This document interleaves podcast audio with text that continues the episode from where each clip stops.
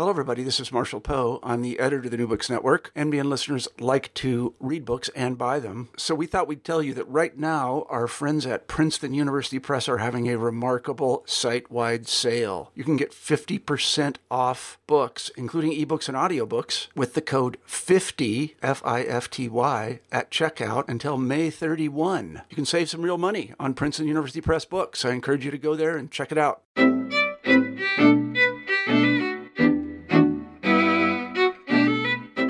And welcome back to New Books in Jewish Studies.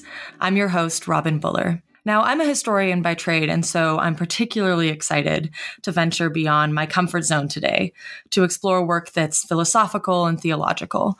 That new book is titled The Going, a meditation on Jewish law by Leon Wiener Dow, who's joining us today all the way from Jerusalem.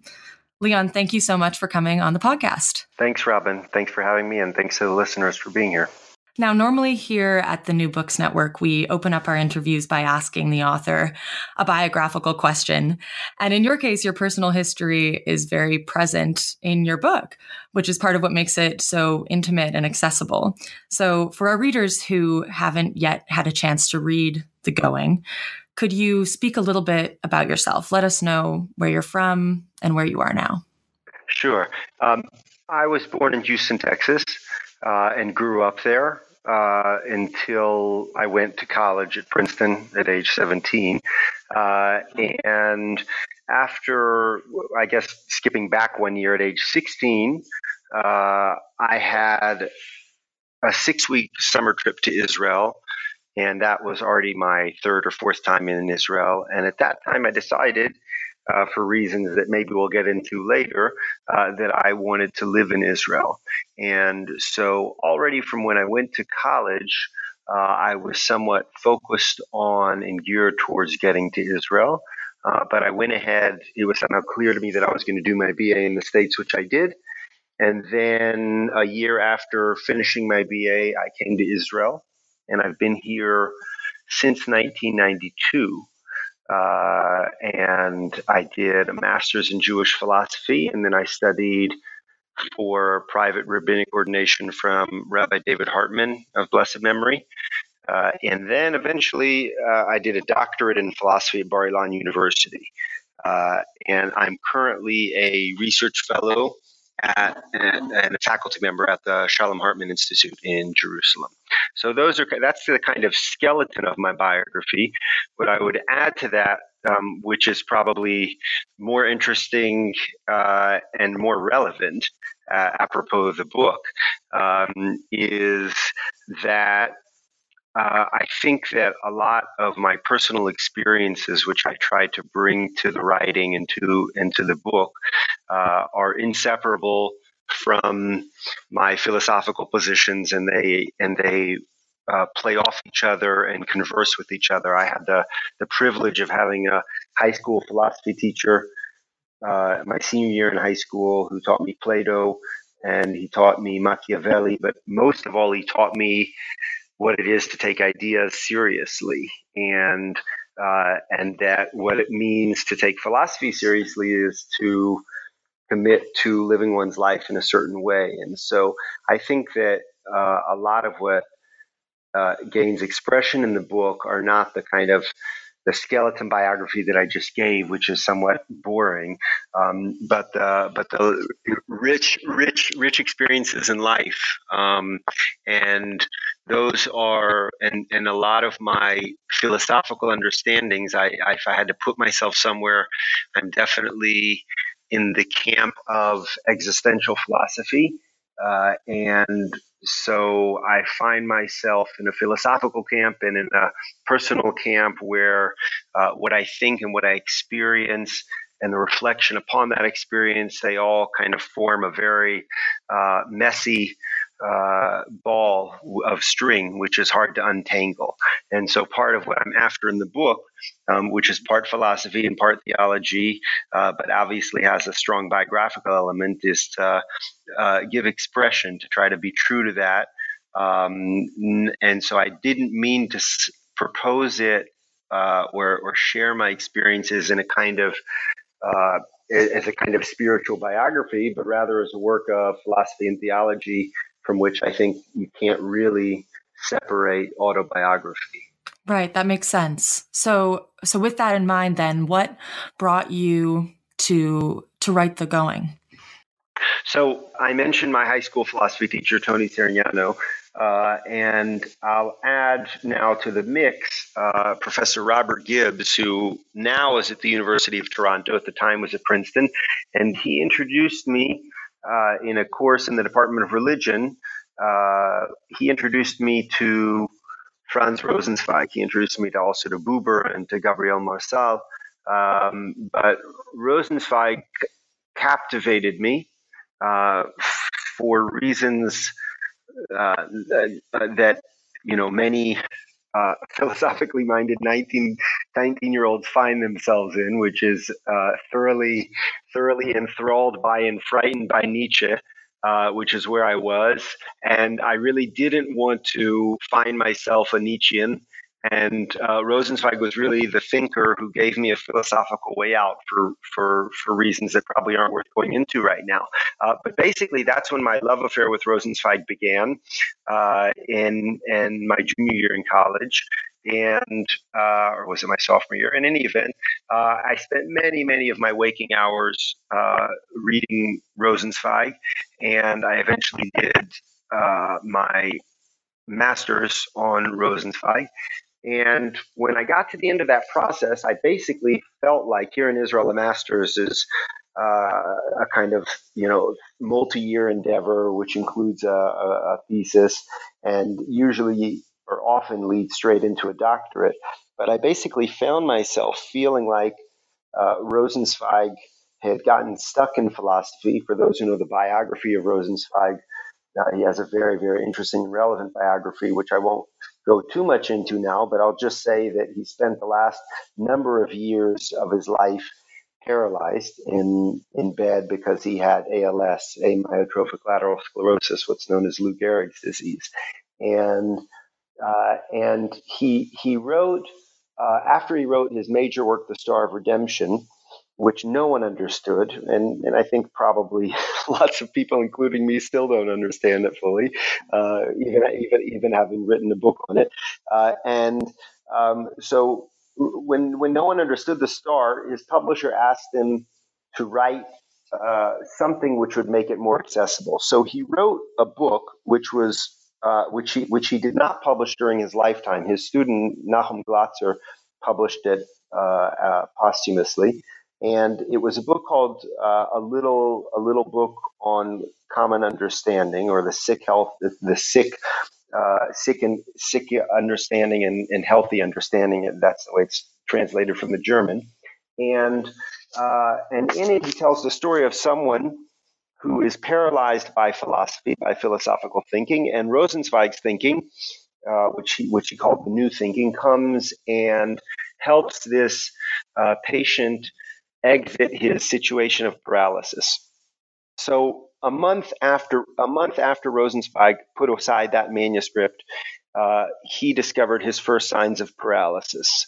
Now, I'm not someone who tends to be mystically inclined, but I basically, my kind of reading of Rosenzweig and Rosenzweig's philosophy and Rosenzweig's life is that he didn't really succeed uh, as a person and as a philosopher from uh, extricating himself from the grasp of philosophy, and so he he he really was literally paralyzed.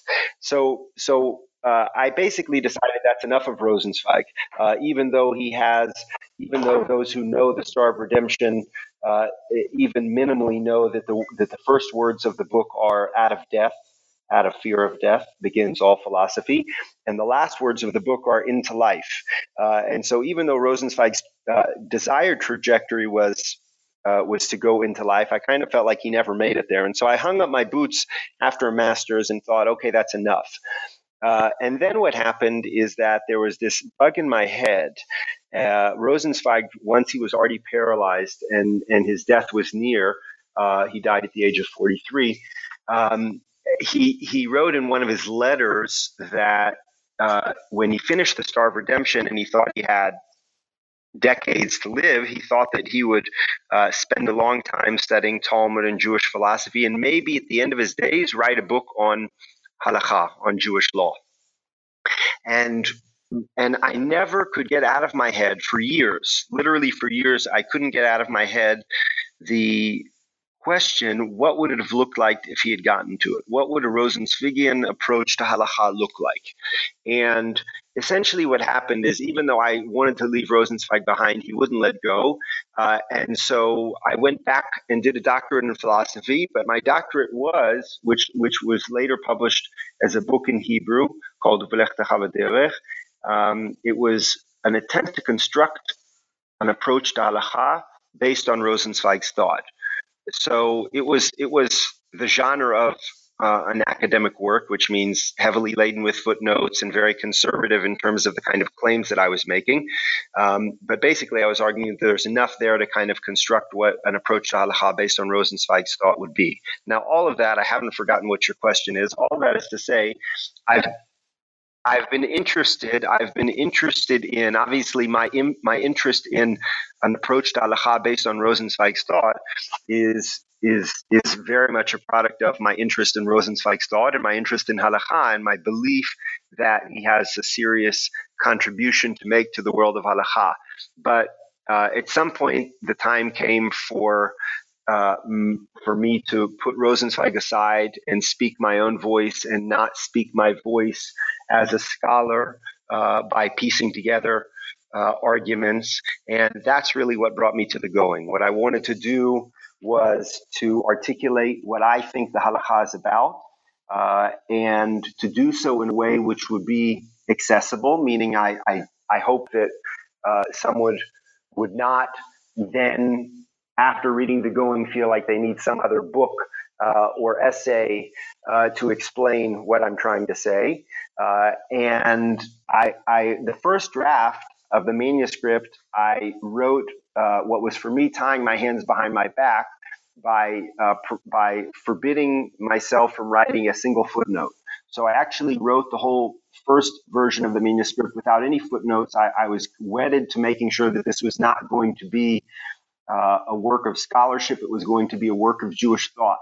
And so therefore I wanted every piece of, every piece of relevant uh, information or every relevant or compelling or significant statement to be in the body of the text. So, um, so that's the way I wrote it. Eventually, once once it was accepted as a manuscript for publication and, and, and they sent it to outside once I heard back from the outside readers, uh, the strong recommendation was in order to kind of give the readership some sense of, of the sources from which I was drawing, I should add footnotes. So I did that.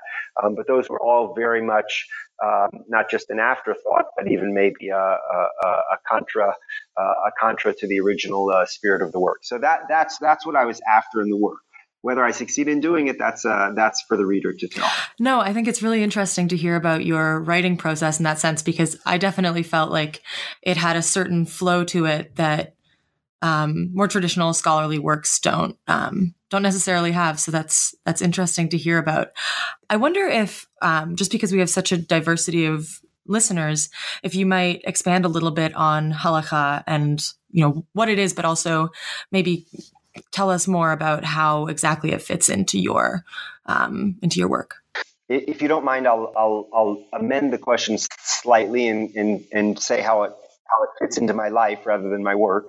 Um, so um, so halakha is Jewish law uh, most narrowly defined, but but but uh, and there are scholars of halacha, and sometimes in some of my waking moments, I I play that role and write scholarly work on halacha. Scholars of halacha um, often try to compare it to other legal systems and extrapolate legal principles and and and show how it's a legal system. But obviously, halacha is uh, is uh, is an expansive and demanding uh, uh, phenomenon, which which is even to call it a legal system is somewhat reductive. Uh, so what I try to do in the book is to give expression to my deepest understanding of halakha. And my deepest understanding of halakha is that it does it it's it's born of, a, of an impulse to respond to the presence of the divine uh, in the life of the individual and the life of the community. Uh, and, and let me unpack that statement. Um, as a Jew and as a scholar, I spend a lot of my time talking and reading and writing and dealing in the word realm of words. Uh, and as a person, uh, I, what I can say is that words do not exhaust living or life or the world or the universe. Um, and I, I kind of feel about the word uh, about the, um, the world of words the way Rosenzweig said about rationality at the beginning of the star. He said it's it's in, and it's entitled to its place in the home, but the world is just that a home. Rationality is not totality. That is to say, there's there's there are parts of the world which are rational, and there are a lot that aren't, and there's parts of our experience which can be expressed in and through words and verb and verbal expression, and there's a lot that can't. So, um, and and and you might even say that maybe what's most essential can't be expressed in words. I would say that a lot of times the greatness of an author is the author's ability to use language in a way that the words point at some experience or some aspect of existence which which language at least in its regular form can't in its regular uh, prose can't adequately capture. Um, and so uh, and so what I think that halacha is really about is an attempt to express through deed, through our actions, uh, that which cannot be expressed in language. What, what, what remains the most fundamental human experience beyond language is the realm of action.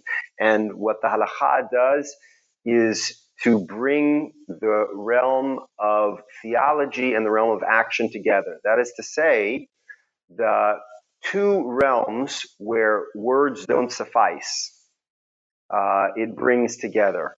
There is the realm of theology where no matter what we can say about the divine, it will never be adequate, it will never be exhaustive. And uh, and and so and so the halacha gives that expression of theology through deed. Uh, that is to say, we don't express God, we respond to God. Uh, and the and the other thing that it does is it links the individual and the community. Uh, and that is also, and this is an argument that I make in the book, community, I, I, argue, is constituted through deed, not through shared word, not through shared credo, and not through shared uh, um, belief, but through shared deed. That is what constitutes community. And so, what the halakha does is weave together those areas of the ineffable uh, which and and and and brings them together in in a in a very rich and complicated fabric.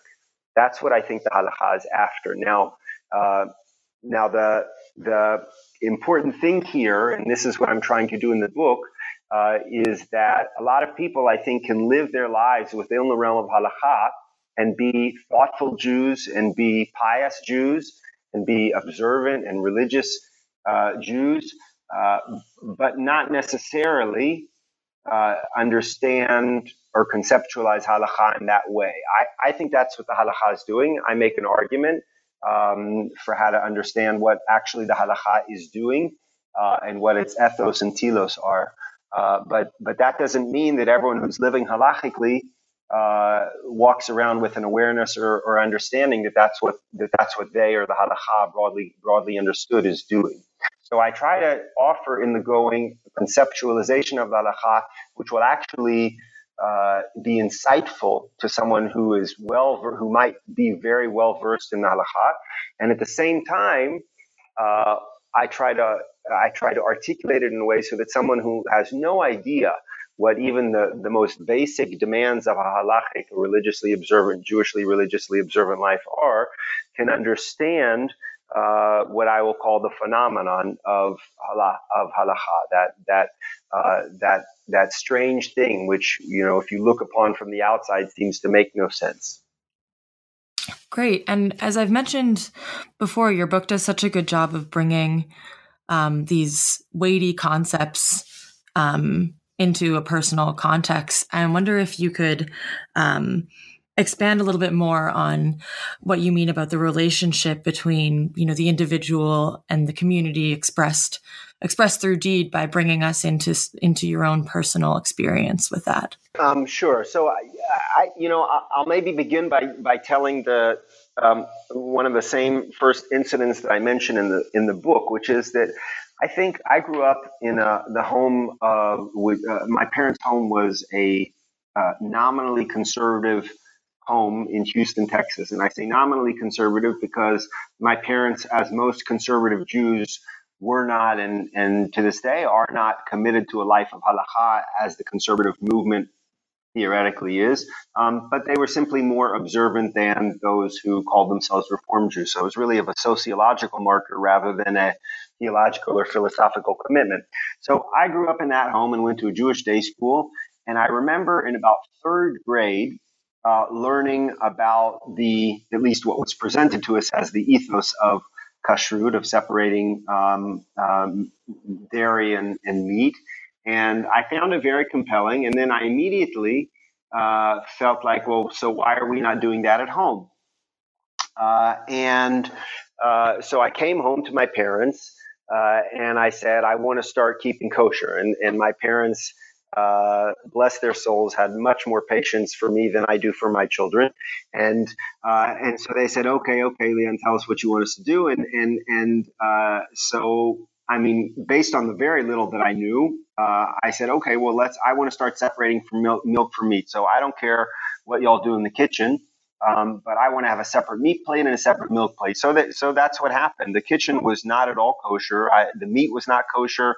The pots and pans weren't kosher. But uh, I had two separate plates. Now. Um, uh, and I myself did not mix milk, dairy, or, or meat products. Now, I say that because in a lot of ways, that story um, encapsulates uh, a lot of the different things that happen in the realm of halachic observance. What does that mean? It means, first of all, uh, I hear an idea or I hear, I mean, certainly I don't think it in third grade, I thought of it as, uh, um, I, I, certainly didn't understand it in any kind of deep religious sense. I wasn't thinking of the world of mitzvot or calling or anything like that. Um, but I understood something, and I understood that uh, I wanted to and needed to, I felt obligated to, I might even say, um, play that out in my life. Uh, and, and that thing that I understood uh, were, was the demand of the community or the nomos or the norm of the community. So, what I wanted to act out um, or negotiate was the tension between um, my personal, what I would now call sense of calling or hearing or authenticity, uh, and the demand of the community. And I had to, and I had to, and what mediated that and what made that complicated and what always makes it more complicated is reality. The reality was I, I was in third grade and these were my parents and this was their kitchen. Uh, and so I also had to find some way uh, to give instantiation to uh, whatever that uh, negotiated resolve I had was between my individuality and the demands of the community within uh, a, a, reality which which was not which was limited, uh, and and in a certain sense, I would say. Um, Buber said uh, that the demand of the political is quantum satis, that is to say, to give as much expression to one's moral commitments as possible within the, this worldly political realm. And I would say, in a certain sense, that's kind of the general attempt at the, uh, of the halacha is to be is to have very very high aspirations about how to allow the individual a sense of authenticity uh, and how to give expression to communal norm. But it's always, always done with a very, very realistic sense of, okay, well, this is reality. Now, what do we do? Um, so I, I, think in a lot of ways, that's what uh, that little story uh, uh, is emblematic of a lot of the negotiations that happen all the time within the halakha. There's the individual and the individual's pool and the individual's understanding of what the Torah, what the what the what the um, uh, the corpus, uh, what the Jewish canon is demanding. Uh, there is somewhere behind or inside those verses, in, coming from within the canon, uh, a divine voice speaking forth. There's the individual hearing that voice.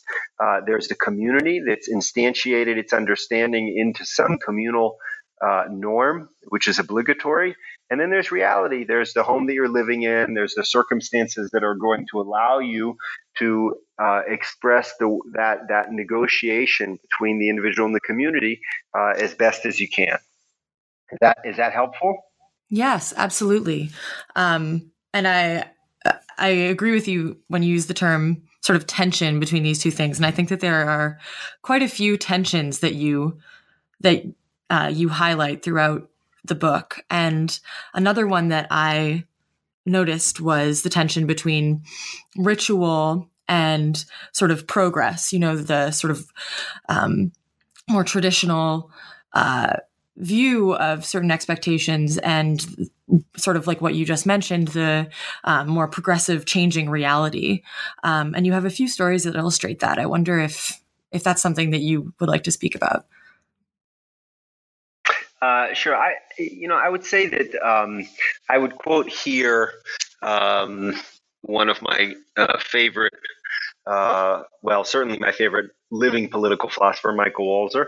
Uh, and in a book, I think, if I'm remembering correctly, uh, in in a, in a, little thin book of his called "Interpretation and Social Criticism," he writes that uh, moral progress consists less of the discovery of new principles than it does of the application of existing principles to new circumstances. That is to say, I, I, I think what he's saying there, at least as I understand it, is, is that there's not moral progress in the sense of, wow, we've discovered this idea of equality. It's that suddenly what was previously unimaginable, which is that uh, African Americans, people of color, are uh, should should should should be legitimate recipients of that principle of full equality, is now is now conceivable. And and and what was and and that that happened let's say in the united states in the 60s it's it's still happening. Uh, there's still a lot of work to be done to be sure. Uh, but but at some point it becomes not just conceivable it becomes an accepted norm which which no longer uh, even merits uh, thought or second thought uh, the same can be say, said about uh, issues of equality uh, in, in, the LGBT or or uh, or different understandings understandings of gender, things which we, we didn't think of before. Um, now suddenly we think, oh yes, that applies too, uh, and we call that progress. But I think that what Walzer does correctly is say that's not progress in the sense of something new has been born. It's that suddenly we understand that this uh, that, that we were that we were limited in our in our vision and our understanding.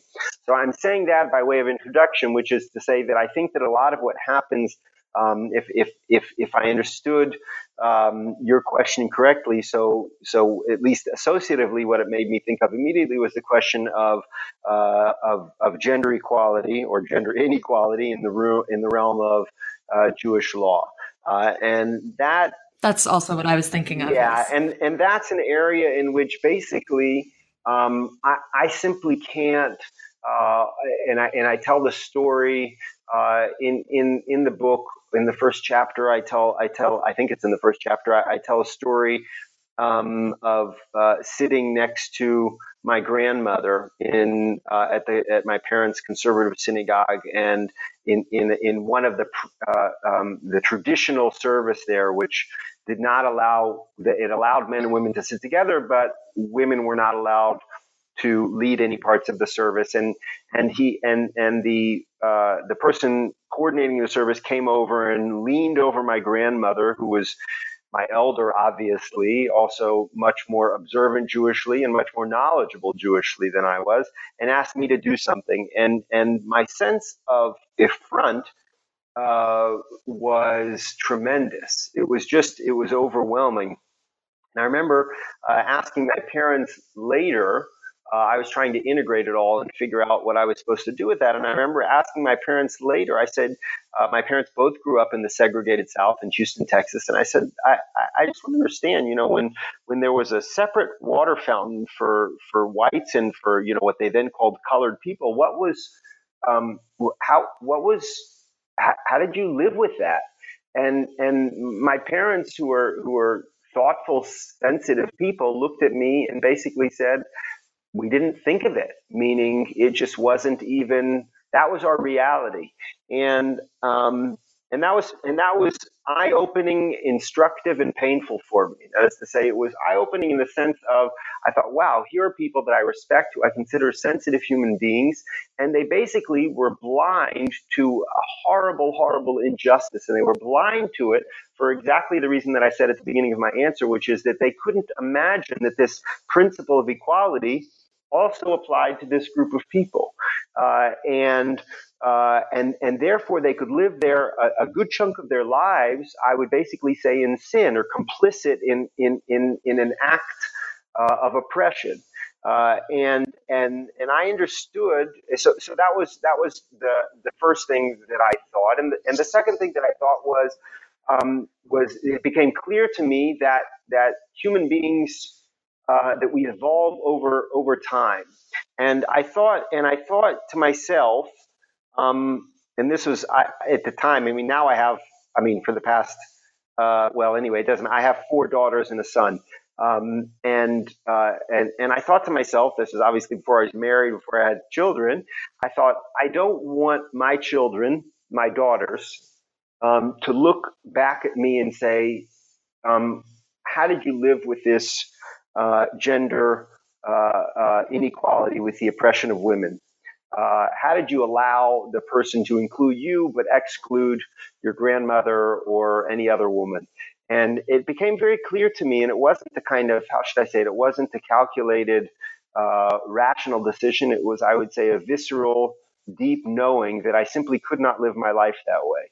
And so, what I would say is, I think that there's a way in which um, uh, that kind of knowledge becomes a part of uh, established uh, it becomes a, a, deep, obviously deeply ingrained sense of human experience, and and it has to, it cannot avoid working its way into the halachic system most broadly conceived, and that is because if enough Jews act a certain way, the halacha can't ignore them. So, uh, um, and and and if enough halachically observant, religiously observant Jews act a certain way, it becomes even more difficult for the halacha to ignore them uh, halachic, authorities won't be able to avoid them, uh, and and they constitute the very community which then uh, observes and expresses its life through the halacha. Um, and so, my sense was I have to live my life out in a way that is um, that gives full and authentic expression to uh, certain deep, deeply held beliefs and understandings of what it is to live justly. Uh, and and I can't, I simply cannot imagine. I cannot imagine an area of my life in which uh, I am privileged simply because I'm a man to do certain things that a woman cannot do. Uh, and if someone tells me, and I, and I and I've been through enough discussions with halachic authorities uh, and and and uh, and and scholars of halacha to understand the different halachic um, categories that are at stake. Uh, but but the bottom line is, I simply cannot imagine that God wants me to live my life that way. And so um, so that will have to on my, for me as an individual, but then ultimately for the halachic community as a whole, that kind of experience will have to work its way into uh, the realm of halacha. And I think, and I think, by the way, um, I think that that's what's happening, certainly on the liberal edges of the observant, even Orthodox community. I think that you see here in Jerusalem, you certainly see in the United States, uh, liberal Orthodox communities uh, that are reconceiving their understanding of the role of women. Uh, and I think that the same, uh, and I think that the same will happen on issues. It's happening to some degree, but I think it'll it'll happen to a much larger degree uh, with issues of LGBT uh, and all and, and all of those things because the, because the halacha is uh, it is it, it is the, the lived communal life, and so if people are living them living in a certain way, then the halacha is going to have to be uh, responsive to and inclusive of those forms of life and living. Great. Now you you started to go in this direction, so I'm just going to sort of jump to this question. Um, you talked about uh, your relationship to to other individuals, to community, to Jewish law. And your book also talks about um, how your relationship with the divine has sort of developed over the course of this journey. I wonder if you could um, talk about that with us. Um, yes, the answer is I will try because you asked me to, but it's very difficult to do. um, one, of, one, of, my one of my favorite uh, quotes that I remember from my uh, class that I that I alluded to earlier with Professor Robert Gibbs was uh, was that uh, French Catholic theologian Gabriel Marcel says, uh, "When we speak of God, it's not of God we speak," uh, and I and so I think that in a lot of ways, or Rosenzweig says it differently. He says modesty has to uh, has to um, characterize or veil this aloneness together. I think that there's I'll, I'll, try to do it, but what I'll say is my main qualifier will be not that the person, that, that, the listener should go and read the fourth chapter of my book where I deal with theology, but my main qualifier qualifier would be um, that uh, that really what the halacha is about is an attempt to express that which I won't ever be able to express in words. So I'll try to answer your question in words, but really, if, I, if you wanted to know the best answer, so come and look at my lived life. That is to say, if you were to look at the way I conduct myself in the kitchen or an interaction when I go and fill up the car with gas or at a work meeting or with my children or with my spouse, um, that's going eh, so insofar as uh, I try to orient myself and live a life inspired by and, and ruled by and led by and informed by the halacha. So that would be the best answer to your question. But um, neither you nor the podcast listeners can do that. So I'll try to answer your question. Um, uh, um, so what I can say is that uh, I, I, it's it's very very. I grew up in um in a very very rational um, atmosphere, uh, both in my home and I would say in the larger milieu in which I in which I was brought up. Even though I was brought up in Houston, Texas, um, which where there's obviously a, lot of uh, uh, deeply observant uh, religious, especially Christians. Um, the immediate milieu in which I grew up tended to be very, very hyper intellectual. Uh, and hyper intellectual almost always meant uh, dismissive of belief in God. And I think that a lot of my struggle uh, as, as, as a boy, maybe as a young man, and, and to some degree even still today, um, is to uh, is to uh, blot out voices, not blot out, perhaps uh, deal with or quiet voices in my head, um, which are dismissive of or skeptical of uh, any experience other than that which is uh, established and establishable um, by fact and by argumentation and by experimentation and so forth. Um, I, I, can say that uh, I think that there uh, uh, there have been obviously you know Jewish theologians and non-Jewish theologians have have tried in lots of different ways um, to to express that which is to to give some kind of understanding of or expression of um, that which is uh, often called God. Uh, what I can say is that I don't like the term God. Um, I prefer the term the divine. Um, and uh, I'll just say something about what you gain by using that term and what you lose by losing that term. I should say I instead of you. Um, so what I, what I gain by using the term the divine is that um, we, we avoid, I avoid, and whoever's listening to me, I think avoids falling into the trap of thinking of the divine as this kind of um, noun. I mean, divine is an adjective. I'm calling it the divine, but but it's divine and and and not God, which is which is. I mean, we immediately, I think, at least I do, and I think a lot of people already in, ineluctably have all kinds of images of something approaching, you know, a giant person. Uh, um, and of course, Yochanan Muffs, a scholar of, of, of, the Hebrew Bible, argues that's what the greatness of the Bible is that it is that it is that it uh, is the personality of God, and and that might be true, but there's also a cost you pay, and so um, and so I don't want to pay that cost, and so I tend to speak of and think of the divine. Um, but I add the but I add the article, the definite article the, because there is some sense of presence there.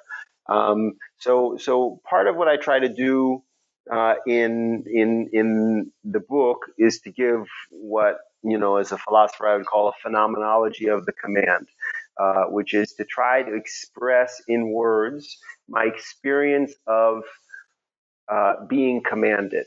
That's that's the closest that I could probably say um, that I come to describing the divine um, in in the book, or that I'll try to do here. Um, and um, and and I think that, um, Buber in the opening to I and Thou, so he, he talks about three areas or three spheres in which I and Thou takes place, and um, and I don't have the book in front of me, so I'll have to paraphrase. But he says in the third realm, the realm of the spirits or spiritual beings, um, we hear a calling, even though uh, we are not called by name, uh, and and and and uh, and and and and it doesn't. And and here again, we're at the limits of language. What I would say is, um, I think that when as a as a Jew, I say a bracha, a blessing, and I say baruch atah, uh, blessed are you, or bucha'at, blessed are you, if I address the divine and the feminine, um, then what I'm trying to do is um, bring that which is diffuse uh, and and maybe in my peripheral line of vision, which is the divine, and and to bring it straight in front of me, to bring it into my direct line of vision, uh, and to bring it into my full awareness and consciousness. I think that in a lot of ways, if I go back to Rosenzweig, in a lot of ways, in, in the same way that so much of what we do in life is animated by a kind of unarticulated and not fully understood fear of death, uh, I think that there are lots of hints of the divine in our life. Uh, and that we are often responding to calls, uh, but we haven't fully articulated them or allowed them to be articulated to us. Uh, that requires uh, that requires a kind of it's in a certain sense. Um, some people have an ability to hear keys and tones. I had a, a, flute teacher who was able to hear tones that I simply could not hear. Um, but but that being said, I think that there that we have um, an awareness. Kierkegaard talks about um, um, belief being something that we have access to, um, we have in our potential, and I think that we have many of us, most of us, have an ability to hear things that we're that we often live much of our lives uh, tuning out because of all of the uh, white noise that's in our lives. Thank you for um, for answering that question. I know I know that it's difficult to express something using language when you know throughout your book you uh, you talk about how that relationship is sort of you know above above language or is expressed that way. So thank you. Um, I before we before we uh, say goodbye, I want to know if there's anything else that you would like your the listeners to to know about your book before they they go off and buy it and read it on their own. Yeah, so I, I think that maybe I would point out um, one thing which I say at the very end of the first chapter. I, I had the privilege of learning from uh, uh, and receiving rabbinic ordination from Rabbi David Hartman of blessed memory, who is who is a prodigious figure uh, in in modern Jewish thought and life. Uh, but he never wrote any. He, he did not consider himself a decisor of halacha. He, he never wrote any halachic positions or opinions. And I remember once having a conversation with him after a certain halachic seminar in which he um, a seminar on halacha, and it was the seminar was on women on and halacha, and one of the um, women in the seminar gave this very very uh, compelling and learned presentation uh, of uh, a certain phrase and and why that uh, why a certain phrase which was which was articulating a certain value um, should lead to greater equality for women in the in the traditional world and a tradition world of traditional Jewish observance. And I saw Rabbi Hartman throughout the seminar. He was the, literally on the edge of a seat, and you could see how annoyed he was getting. When she finally finished the seminar, uh, he, he, he barely contained himself from interrupting her and, and, and, and, saying some words of overture of thank you.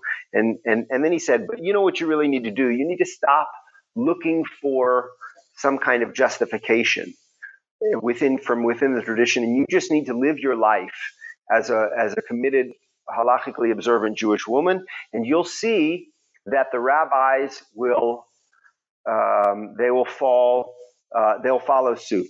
They'll they'll follow your lead. Meaning, if you as a committed Jewish uh, uh, as a committed Jew live a certain halachic life, and and it's not because you're ignoring the halacha, but you're committed to it that you do something, um, then halachic authorities, by by by the nature of, of their job, won't be able to ignore you. Uh, and um, so I remember after that seminar, I went to Rabbi Hartman and I said, you know, I think that what you're articulating is um, very radical from within the concept, uh, the, the context of a traditional halacha, uh, of people who would go to a rabbi and say, please give me the, the established halachic position or answer to my question. Uh, and I think that what he was articulating then was uh, the need of an enormous number of thoughtful uh, people who are committed to a life of uh, rigorous uh, religious halachic observance, but who are also committed in a thoroughgoing way, an uncompromising way, to issues of personal integrity and to a, an evolving or what you call progressive understanding of uh, the dictates of the divine in our life.